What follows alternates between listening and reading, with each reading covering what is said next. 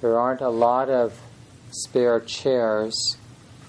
Um, there's one there, so there's two back there, and we could even put a couple here against the wall um, so that as the week goes on, weekend goes on, if people want to take a break from sitting on the floor, you can take one of the chairs.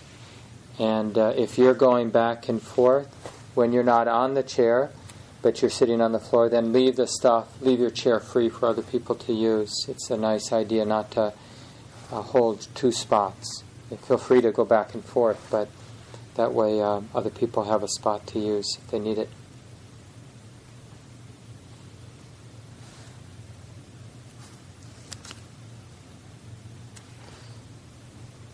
One of the things being on retreat together really it's like when we do walking meditation at the center in a group, how we all have to come into sync. It's a little bit like that, except it's more complicated because we're not just sitting together, we're walking together.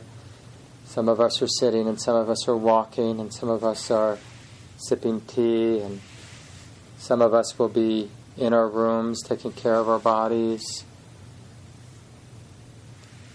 So, what is it that we're all kind of sympathetically vibrating? What are we coming together around on this retreat? Because I think we all intuitively feel that there's something that we're doing together.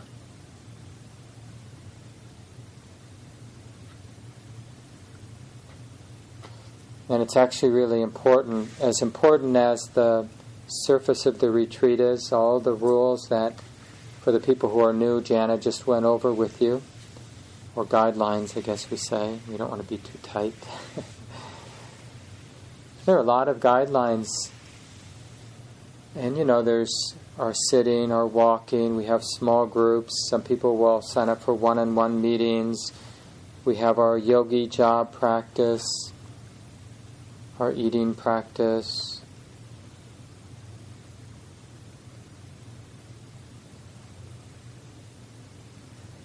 But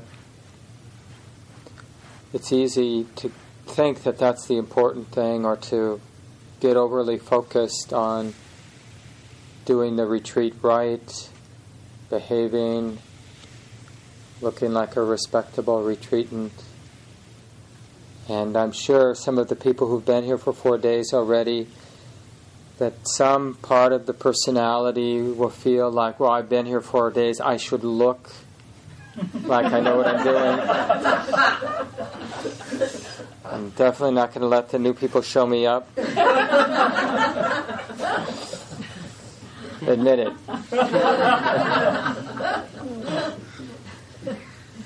So we, you know, it, this happens so much, this imitation, where we, you know, want to put on our serene look or walk a little slower.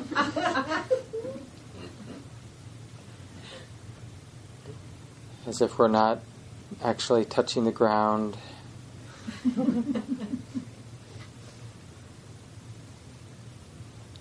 know, in a maybe a more accurate way, you know, when we know what we're doing, when we have a sense, the thing that we together are doing, sympathetically vibrating with, is just being real.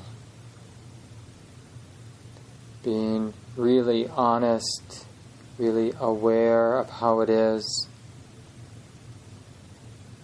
And you know, one of the things that strikes me always on retreat is how much clearer I get about how much of the time I'm not real, not really here, not really aware that it's like this now. This is what's happening, this is what's being known.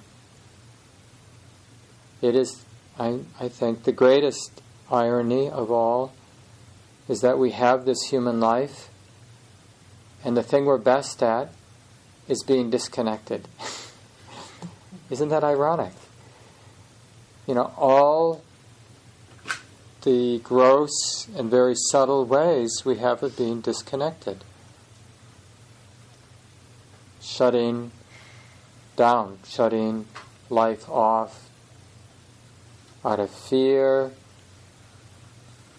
out of some kind of exuberance, excitement about, passion about something, but to take a hold of that idea, to fixate on that idea means we disconnect from the body, we disconnect from the moment.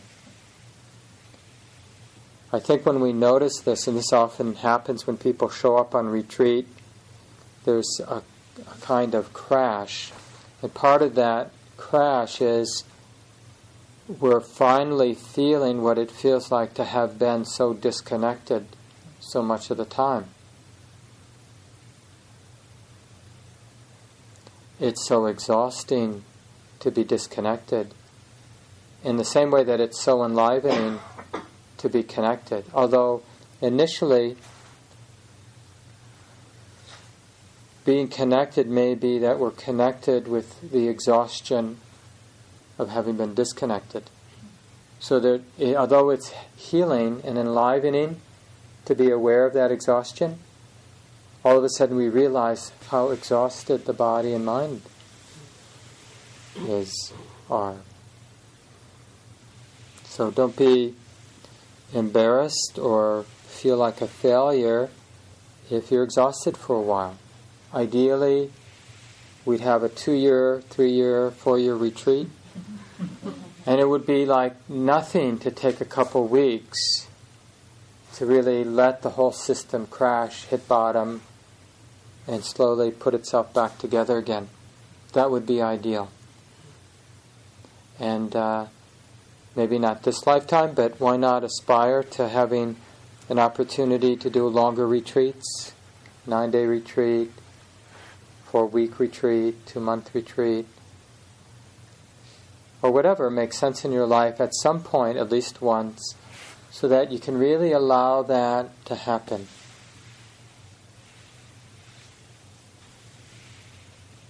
So you're not these old patterns of our mind about you know, being the good Girl Scout, Boy Scout, being on time, sitting upright. It's not that any of that is wrong, of course, it's all good, but when it's a, a dependency of the mind, when it's on the surface, but isn't coming from a feeling of being alive and energized by life. Welcome, Dia. We're all here now. Do you want a chair? There's two over here. And if you brought your cushion, there's a spot next to Kathleen over here too, if you'd rather have that.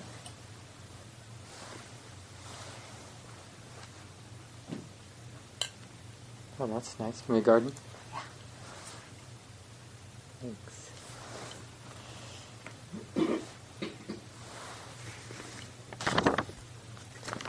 Was just saying that uh, really be on the lookout, even though it is a relatively short retreat. For some of you, it will be very long. but in the great scheme of things, it's a relatively short retreat. But it's actually good to have the attitude that it's really long. And you know, when you look at a moment, you know, there are a lot of moments between now and Monday, 12 noon. So it's a really healthy attitude to really give yourself space. And what that does, it also makes us responsible for listening to our mind and our body and our heart, which is so much what the practice is all about. We have to be interested in how it is. So part of it is listening, and part of it is a willingness to be creative because it's just not about being mindful of how it is, but it's comprehending how it's all working. We're being mindful and we're comprehending. And what are we comprehending? We're comprehending like when I have this attitude, or when I'm doing this with my mind or this with my body, this is what unfolds. This is what arises. So we're just connecting the dots, basically, cause and effect. So when you know, it's emphasized that we have to be responsible for our body, our mind, our heart. And that this is a creative endeavor, even though there is a schedule and there are lots of guidelines. And it is important, if you miss the overview, to read through the guidelines, especially if you're brand new to the Common Ground retreats. But it's also equally important to hold it lightly and to understand all of the guidelines are just about learning how to better take care of ourselves and to take care of everybody else on the retreat. It's not about perfection or um, doing it right. It's about taking care of the mind and taking care of the balance of our mind and as best we can taking care of everybody else, supporting their attempts to take care of the balance of their minds. And you'll find, you know, sometimes you're beholding that old energy of being tight and forcing and competitive will come. But for half of us, the tendency will be more of holding back. I'm saving myself for my kick Monday morning. you know? So we'll have that sort of attitude. Like, well, I don't know how this is going to go, so I'm going to hold back. Or I don't really trust this so I'm going to hold back. I don't like anybody telling me what to do. So just to show them, you know, I'm not going to, I'll, I'll, you know, I don't want to embarrass myself, so I'll pretend like I'm doing it, but I'm not really going to do it. So all those ways that you're holding back because you don't have to prove anything to anybody else. So why not really give yourself to it? And then you're just like giving ourselves to it, it's this comprehension where we're just learning, like, when I'm over attached, pushing, it doesn't work. When I'm afraid or holding back, it doesn't work. So that's so much of what we do here is we swing. We go too far one way and we go too far the other way. But when we do that 10 or 20,000 times, we start to get a intuitive sense of what balance is. And the balance, you know, that insight about that balanced mind is precisely from having missed it so many times. That's how we begin to get it. Think about how many times we worried, we've worried, and we've been aware of worrying, and aware that worrying is stressful in a direct, immediate scene you know, that it's unproductive, that it's hurtful to the mind and body. You see how many times we have to see it before the mind really gets it that worrying doesn't help. Or going to fantasies for some lasting satisfaction. How many times? I'm, I'm not talking about all the times we've been involved in fantasies but haven't had the wherewithal to see and feel what that's like. Just all the times we've been in fantasies and there's been a moment of noticing what it's like. Like how it leaves us feeling like we've missed something or we've been sold a bill of goods. There's nothing really there. You know how it is, you know, you can get so juiced up. I've been, as I often go, uh, my mind often goes to, you know, the perfect property on the south shore of Lake Superior. and I've got a couple that I'll see later in September. And um, you know, I, and I, you know, I'm I consider myself pretty sophisticated practitioner. so I, in a way, I know what I'm doing. But it's just amazing how many times I see myself it will come up, and my mind will think that there's some real life energy in fantasizing about having a place to go to. So, uh, Sharon, sorry, she told me she lives in up in the Upper Peninsula by Lake Superior, you know, and immediately it's like how much is land up there? How far away was that?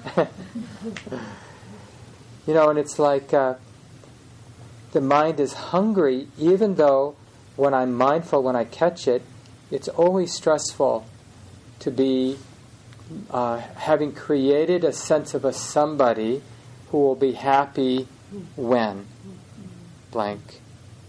Because I basically have killed this life right here.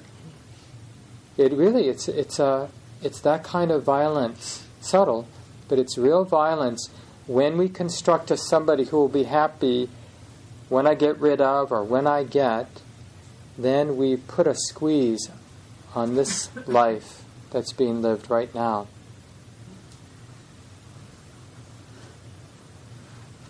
So we have to see these patterns of mind. That's really what we're doing here. We're creating the conditions where not we're not creating the conditions where the mind won't swing.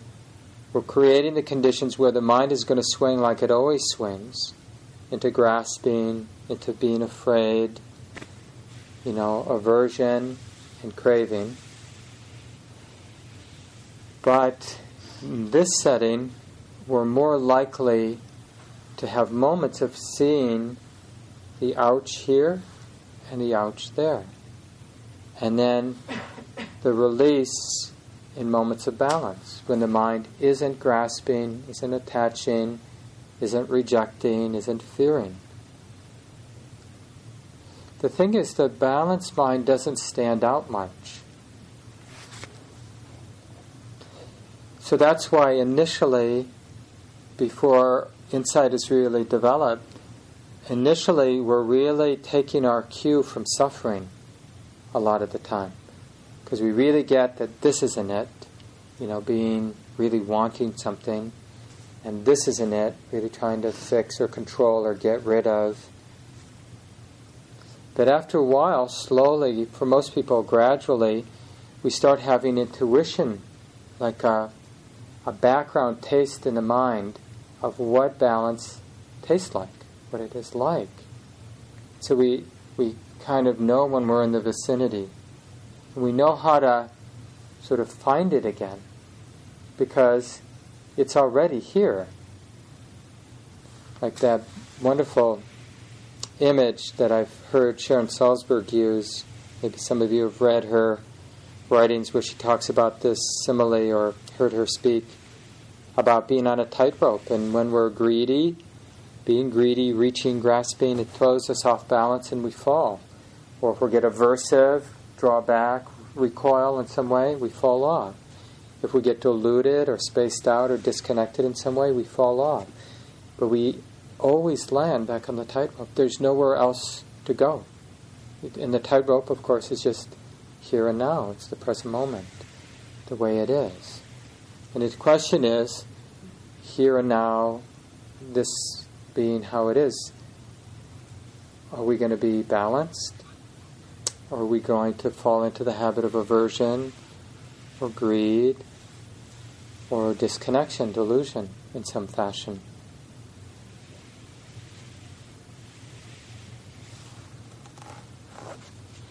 Joseph Goldstein, one of um, my main teachers, said, uh, you know, often in my interviews with him, would say something, maybe because he saw I had a, a tendency to be greedy in my practice, wanting insight. And he'd correct that by saying, it's already here. It's already here. Because we have a strong sense of I'm a somebody who's here that really wants to be there in my practice. You know, I want insight. And we end up looking in all the wrong places. Right? Because as long as we think it's somewhere else, that means we're never going to find it. As long as we think it's somewhere else, we're never going to find it. We'll never have insight. Or another way of saying that, the cause for insight to arise isn't thinking that it's somewhere else. The cause for insight to arise is a, an honest interest in how it is now. like really valuing, even if our mind is like not behaving itself, or we're in a funk, our mind is really dull, we just like, just like heavy glue, you know, and that kind of sinking energy that we can traverse through on retreat for sometimes long periods of time. Again, one of the advantages of really long retreats is you don't think anything of being in glue for two weeks. it's like, yeah, that happens. And then, you know, being in a more frenzied, restless stage for a number of days, maybe even weeks, or even having long retreats that were mostly characterized by being out of balance in this way, or mostly characterized by being ba- out of balance. You know, we could, you know, wouldn't it be nice to be able to look back and laugh with our friends and say, oh, yeah, I remember the 40s. That's when I was mostly out of balance in this way. you know? Oh, yeah, and then the 50s, it shifted. And, and just to have that really vast sweep of practice that we're really, like, it doesn't matter if we're out of balance as long as we're learning. You know, oh, this isn't working. This isn't it. It's really clarifying. The only problem is if we're overly restless or overly dull or gravitating towards craving or gravitating towards aversion and we don't realize it's the cause for suffering. That's the only tragedy. If we're you know, if the mind's going toward aversion or going toward craving, but we're having moments where we're realizing this isn't the way, then we're doing our practice. Things are changing. And to really um, feel good about seeing that over and over and over again. You know, the mind getting identified, getting caught in the different ways, and knowing that it's like this now is the practice. It's not a mistake. We shouldn't feel badly about that.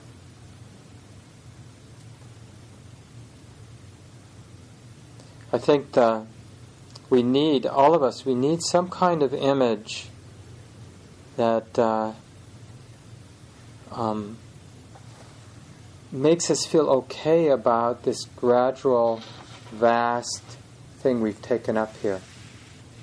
And that the joy and the feeling of being enlivened by the practice, it comes not from sort of getting to some end, getting the, the goods at the end, the gold at the end, but just knowing that we're moving in a good direction. Like that, that's a joy we can really, that's uh, a joy that's accessible. That what we're doing is wholesome. We're moving in the right direction.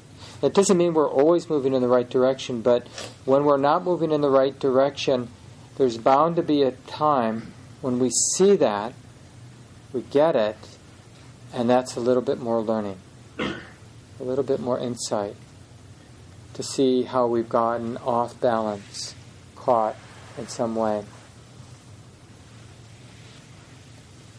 You see why having a sense of humor is so useful.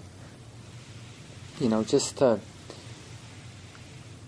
because everything else is just another self trip, another self centered trip about having to, you know, get inside or figure this practice out.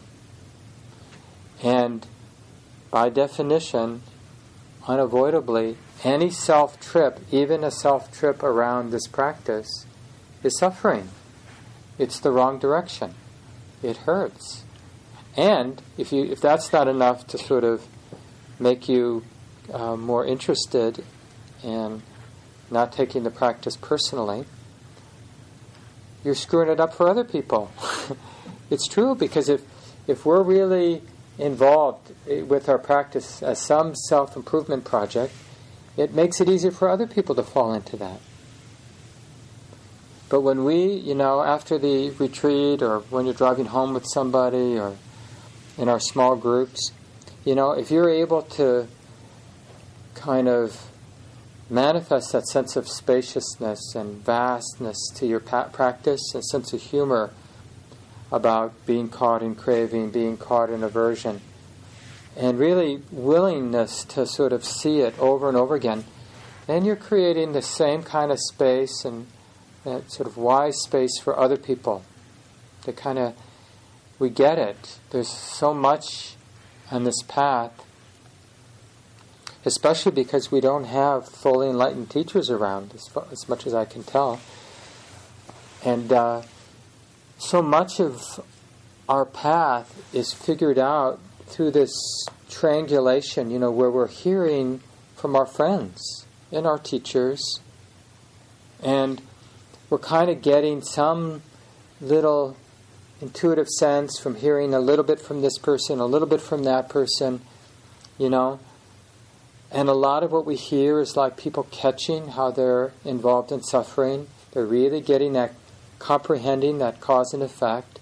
When the mind is active in this way, or behaving in this way, or seeing things in this way, the whole body and heart and mind get constricted, and it hurts. And isn't that amazing to see that? You know, there I am again doing that. How does that come to be? You know, that curiosity and that sharing around like how we end up believing that this will lead to happiness when when we do have a moment of mindfulness we see again. That doesn't lead to mindful uh, happiness. That directly, you know, like the Monopoly game, go directly to jail. do not pass go. Don't get anything. You just go, you know, you go right to suffering. And that's how it is when our mind is involved in any kind of grasping or clinging, any aversion or greed, any disconnection, it directly hurts. And so to feel enlivened by seeing that, that's something we can definitely do on this retreat and do for each other in our small groups and just energetically, even when we're not communicating but just uh, feeling enlivened by the unwholesome patterns of our minds.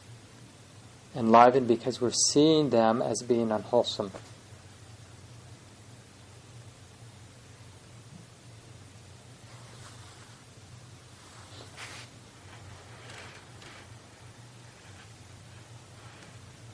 You know, as the Buddha didn't often, but he did sometimes talk about the goal of practice, nibbana, as a positive result. But mostly, he talked about it as the experience of the mind when the patterns of constriction cease. So when the mind is no longer constructing stress, no longer constructing the pain of alienation or isolation, so no longer constructing any idea that it identifies with that involves suffering or stress or constriction. You know, that's why, you know, these words like emptiness, nibbana actually means cessation the ending of suffering, the ending of the activity, the present moment activity. So, whatever the heart or mind is doing in this moment, when that ceases, then it's the cessation of that that is the culmination of human happiness. A happiness, you know, in the Buddhist cosmological sense, this is a happiness that rocks all the celestial realms. Literally, like earthquakes go on, and not just, you know, angels. But I don't know if you've studied, but we'll have to get Ajahn Punnadhammo to come down maybe this winter, because he's coming down in December. Maybe I'll ask him to do, he's got a talk he's put together about uh, the Buddhist realms of existence. he was trying to think of a uh, an obscure to- topic he could teach at the Barre Center for Buddhist Studies out in Massachusetts. And uh, well, no one's teaching about that. So, but I, I find it really useful. I mean, not useful to believe in these cosmological models, but as metaphors. And so, this awakening, this cessation of greed and delusion and aversion in our minds it is such a powerful event that, in the Buddhist cosmological sense, it rocks all the realms. So there are, I don't know, 32 realms. Human realm is near the bottom. You know, below human realm, animal realms, and the hungry ghost realms, and then there are all the different hell realms. You know, the icy hell and the hot hells and the pointy hells. They're very descriptive. Mm-hmm. And then, but there are many realms above. There's sort of warring god realms, you know, where the beings that have a lot of power just sort of jockeying for more power. There are these different kind of nature spirits, you know, and then you get into the central realms, kind of what we might imagine heaven realms to be, where you get to delight in a lot of uh, wonderful, pleasant experiences. And then you get into the sort of Brahma realms that have, like, sort of our more typical Christian notions of God.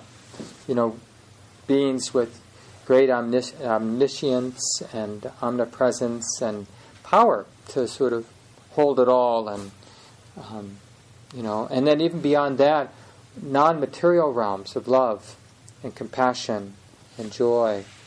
So the brahma viharas but it's like uh, not in a not even in an energy body at that point.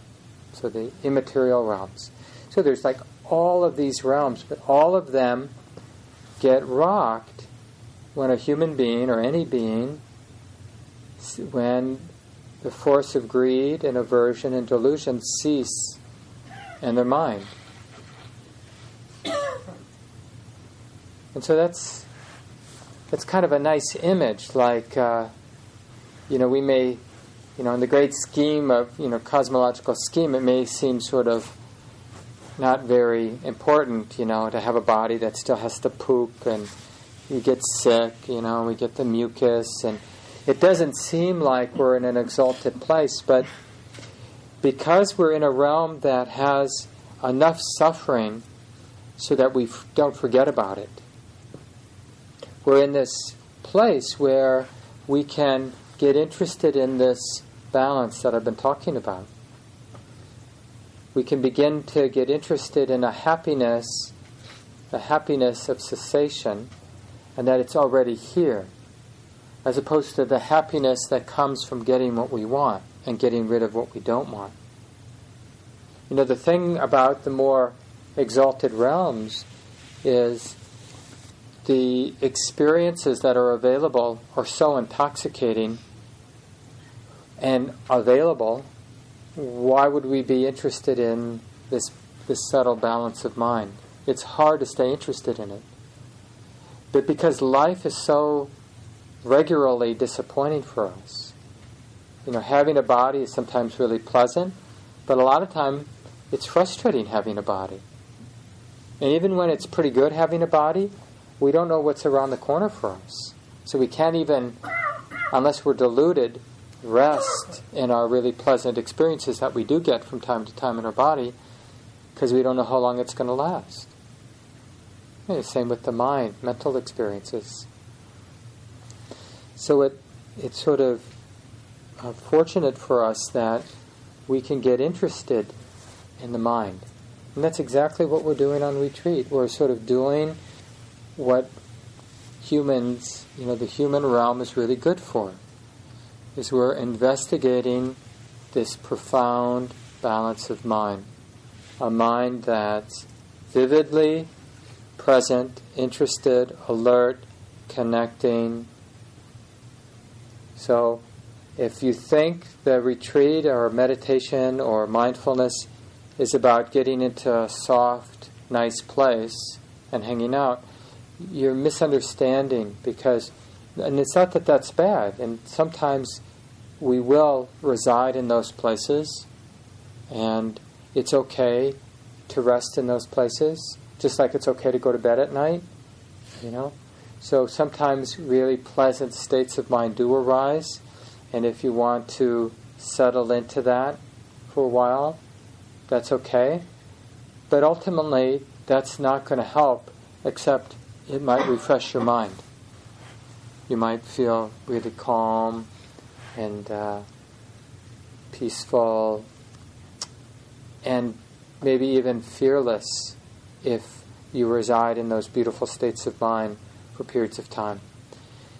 But ultimately, we need to do the work of being in a more ordinary state of mind so we can see the tendency to go to greed and the tendency to go to aversion and the tendency to go to disconnection, delusion, and that it doesn't work.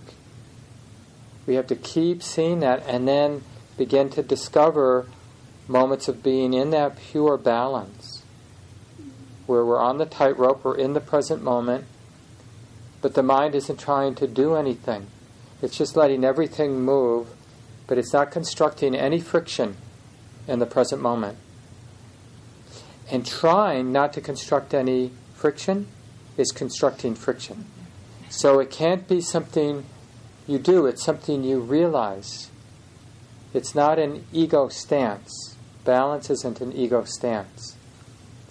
So it's something we realize is possible mostly from noticing how all of our ego stances don't work. The ego stance is always going to want to make something happen by getting rid of something or holding on to something or giving up. Right? When we give up on life, just want to, you know, whatever it is, you know, for everything from suicide on one end to just wanting to go to sleep again, wanting to dull out in some way. We just keep getting it doesn't work. And that makes the mind really interested. And we, you know, we're a little bit. Uh, this is why it is good to be able to access pleasant states of mind, because we get a little bit like a caged animal. Like we get really intelligent about what doesn't work. All the habits of mind that don't work, that don't deliver real happiness, real peace. And we have some intuition that something will work. But we're just always frustrated. And our basic tactic is, you know, once, once we have some sense of the practice, is we try to do greed, aversion, and delusion, but in more subtle ways, thinking that that's the ticket. You know, gross aversion, gross delusion, gross greed clearly doesn't work. You know, we, we kind of got that down.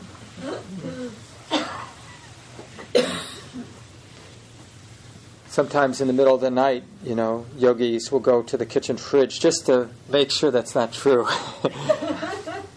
you know, like, you know, wanting to eat, eat, eat, eat. Just like, just getting what I want. Or, you know, sometimes, uh, I remember once somebody who used to come to Common Ground, she did a long retreat, I think over a year at IMS, uh, doing all the retreats, and then between the retreats, she was just doing self retreat maybe like a year and a half. And finally, she'd kind of gotten herself really in some not so balanced state. And so the teacher said uh, to her, You know, you just need to go into town and hang out for a while. so I forget, she went into town and she saw like three or four movies in a row. you know, got the one o'clock matinee and then the four o'clock and then the seven and then the nine and you can imagine, after having been on retreat for so many months, that kind of stimulation wasn't so helpful. I mean, who knows? Probably wasn't so helpful, you know, whatever the rut was that she was in, that probably wasn't so helpful too. So this is the, this is our, you know, inevitable situation here on retreat is we're going to be swinging. Hopefully there won't be that big of swings where you're going to indulge in a little greed or you're going to indulge in a little aversion, you know, and you're just going to have your fit about somebody who's driving you crazy on the retreat or you're driving yourself crazy or, you know, some pattern of your mind is driving you crazy or your knee pain is driving you crazy or the heat or, or some, you know, like I had in moments today about, you know, I did that about the getting the place in the South Shore and then it was like, uh, you know, we could convert half of our house, my wife and I, we could convert half of my house to a little kind of a care center for people who are old and dying, you know, and just a little apartment and just make it just right and ramps and redo the bathroom. And how would I do the heat so it would be really comfortable for people who are old or people who are sick? And I mean, even something that, you know, quote unquote, it's a wholesome thought. You know, it's greed. It's just greed, you know, and it's suffering. And uh, we have to keep learning this over and over. Disconnecting suffering. Wanting things to be a certain way is suffering. Not wanting things to be a certain way is suffering.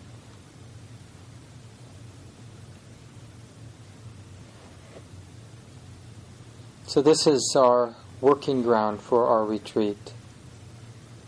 And, um, you know, we've got this mind and all we have to do, and you could use this as a theme for the retreat, you know, a, a phrase that you can come back to over and over again. It's already here.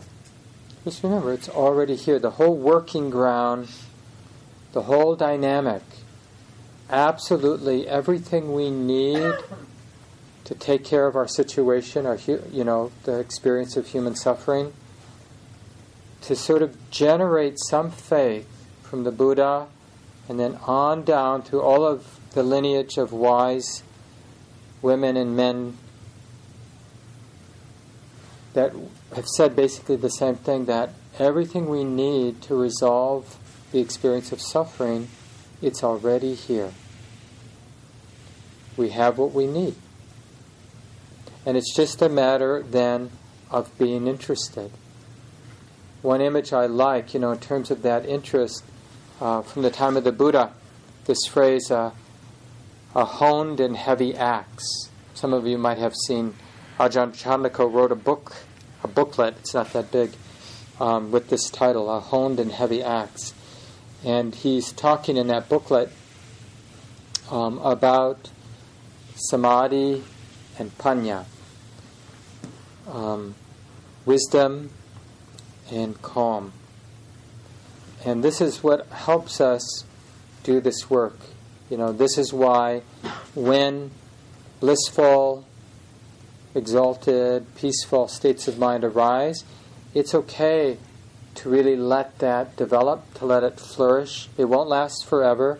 You can even remind yourself this is temporary, but it's healing. I don't need to be afraid of this beautiful experience of calm or this beautiful experience of peace. It will last for a while and then it will go away.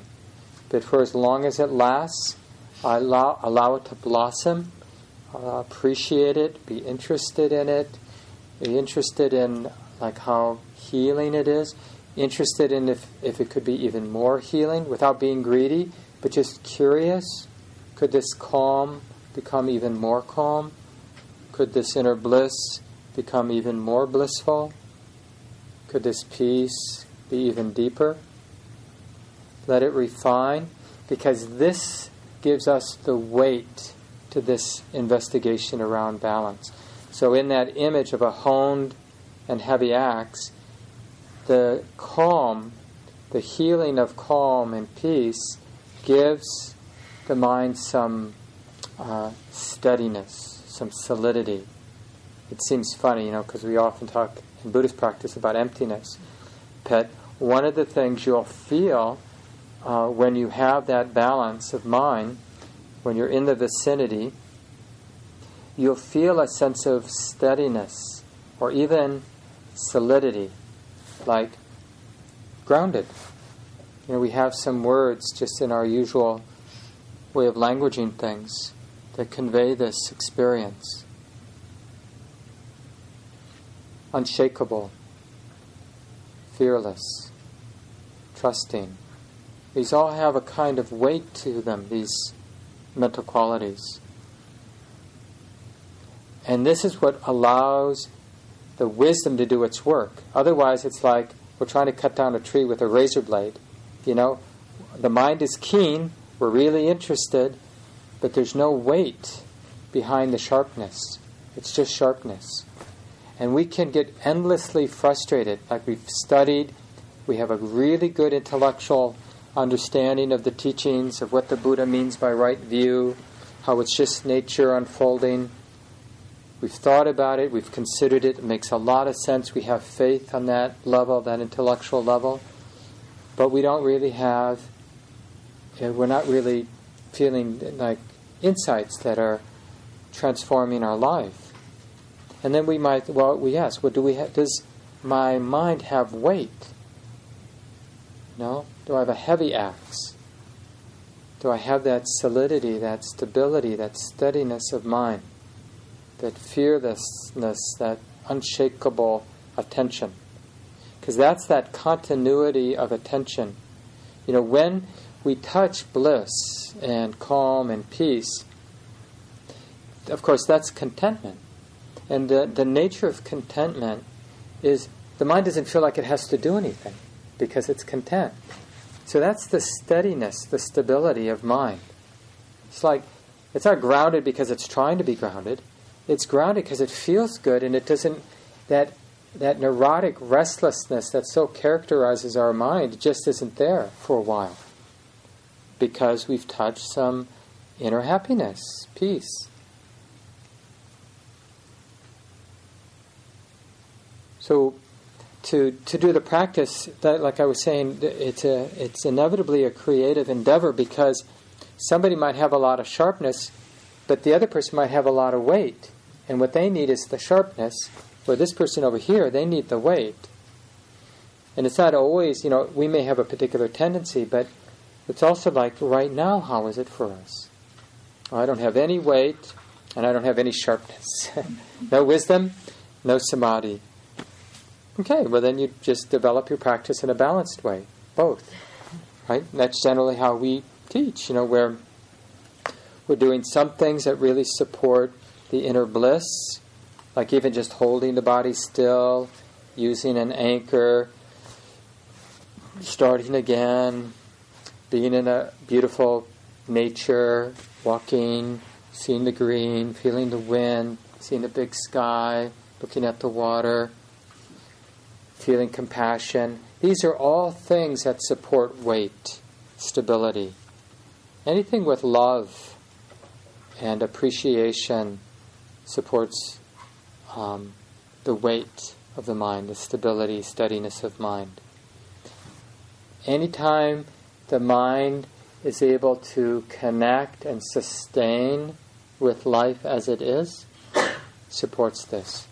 It's so deeply healing and satisfying for the mind not to be wandering here and there. You know, this is what the Buddha used the word samsara, this endless wandering on.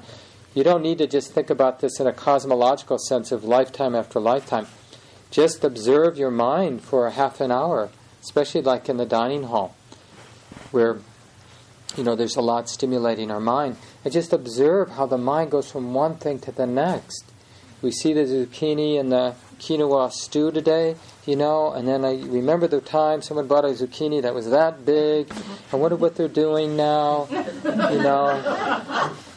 I remember he did that to me that one time. I'll never forgive him for that. Who else has hurt me? Oh yeah, there.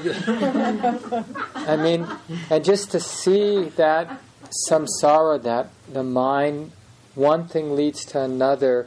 Each thing that the, arises in the mind then is related to with greed, aversion, or delusion, another moment of suffering, another moment of stress, the cause for the next moment of stress, the cause for the next. And if we see it, it breaks our heart. It enlivens us, and we get interested in this balance. Like the Buddha says, is there anybody who knows anything about dukkha, about suffering? Is there? You know, and then we say, well, the Buddha seemed to know something.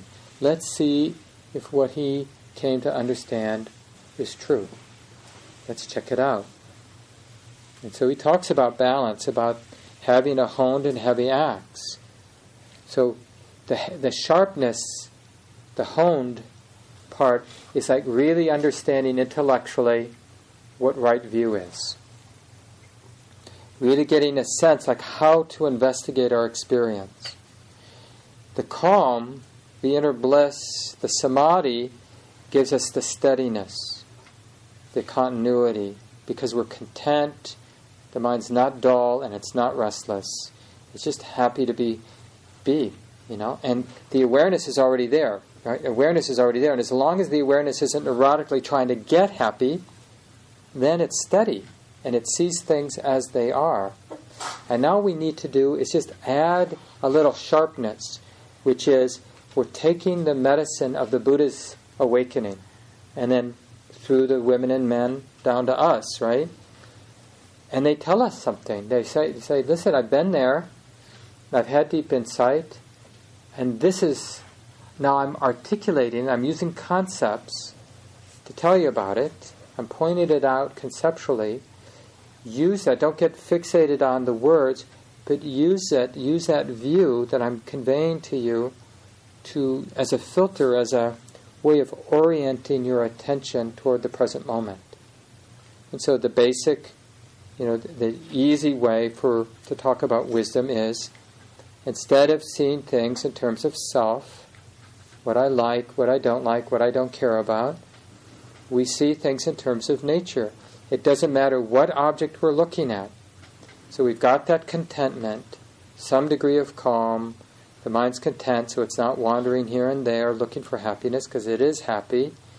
And so it's steady, it's stable, it's got the clarity that comes from that. And then we add right view, which is what happens if I look at, open to experience, as if it's just nature without any center unfolding. And you know, you could use another teaching of the Buddhas, which is like highlighting how everything is changing. Like just see the impermanence of whether you're looking at emotion or thought or sensation or visual field or auditory field or the movement of the body when you're walking. You know, just notice the dynamic changingness of all things. Or notice the conditional nature. That's more like I was saying in the beginning, that it's it's a lawful, interdependent unfolding. Everything is unfolding, but there's no center and nothing behind the unfolding. And this is something we can actually see, just like we can get it intellectually now to some degree, but then when the mind is steady and stable, it's like all we need is a little seed of this intellectual understanding because if this is in fact the way that it is, once we start to look in this way, the nature of things will take care of the rest. Because things are impermanent, things are conditional, they're not self. Whenever the mind takes things personally, there's dukkha. And we'll see that. That will be obvious. What makes it not obvious is that we're not interested in this view, or and or the mind's not stable enough, steady enough. The attention isn't steady enough. Because remember, this is not about that we're not good enough or we're not trying hard enough. This awakening process is as natural as grass growing or wind blowing. So when the causes are there, the insight will happen. When there's a heavy and sharp axe, insight will begin to happen. If there's no insight happening, it's either because the axe isn't heavy or it isn't sharp. And you can just ask yourself, like you're in a period and you know it's been a while, half a day, you know, and you feel like nothing's happening. And then, uh, you know, if you're really skilled right then, you can just meet that with a heavy and sharp axe, that feeling that nothing's happening, and you can have profound insight right then. But if that doesn't work, then you can take the next strategy. So, always the first strategy is just to open to whatever is happening with a, as much heaviness and sharpness, as much calm and interest as you can. And if that doesn't work, then the second strategy is just to ask yourself like, this is the creative part of the retreat. What could I do to bring some more weight, more steadiness? That healing of love, the healing of calm, of continuity of attention you know, the abandoning of distraction. What can I do? What, what might my mind, what wholesome thing might my mind absorb into And in doing that, stop wandering through samsara, stressing itself out. What could I ask my mind to do? You know, oh, take a walk. Oh, come to the breath. Oh, I'll do some loving kindness practice. Or what could I do to sharpen my interest, to, to show my respect to my teacher, the Buddha, and sort of maintain, sort of at least intellectually, that sort of holding his view, seeing with his eyes. Is this self or is this nature?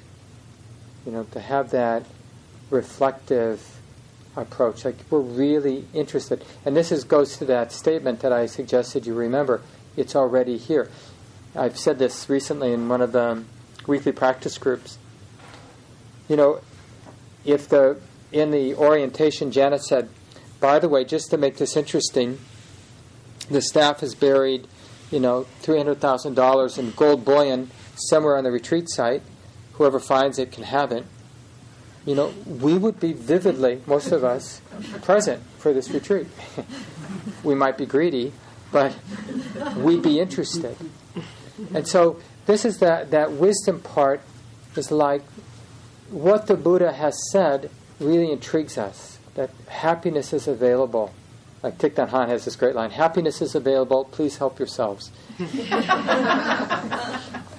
know, so we would be interested. But I think we've been burnt too many times, you know, looking for happiness and then not getting not getting it. That we either have given up or we ha- we're stuck in some view that not in this lifetime, you know, I'm too sick, I'm too old, I have, I'm too distractible. I have too much knee pain. Whatever it is, I have this. My heart hurts when I sit. So there's, we have reasons why that it's not here. It's like, yeah, I know the Buddha says it's already here, but I don't think he was right. now, if we said that out loud, we'd, we'd feel like so arrogant. But we don't feel arrogant actually living that way. So this is this is just a, a way to play. So a couple things just to hold with you to keep bringing up. It's already here, and then that image of a honed and heavy axe. And images are nice because they contain a lot of information, a lot of teachings, just in that image of a honed and heavy axe. You know, spend the whole weekend just getting interested about sharpness and what the Buddha meant about that and the heaviness and what that what that actually feels like when the heart's content and stable and steady. What it feels like when the heart is really interested. Not gonna not gonna give up. It's like we got the scent of something. Like the Buddha says, we get the scent, the taste of freedom, and it's unforgettable. You know, we can't forget what that freedom is like when all of the problems the self imagines it has don't exist. So I'll leave it there tonight and we'll pick it up tomorrow night and then again on Saturday and again on Sunday, just looking at this theme in different ways. But let's just take a few seconds and let go of the words. Take a few breaths together in silence.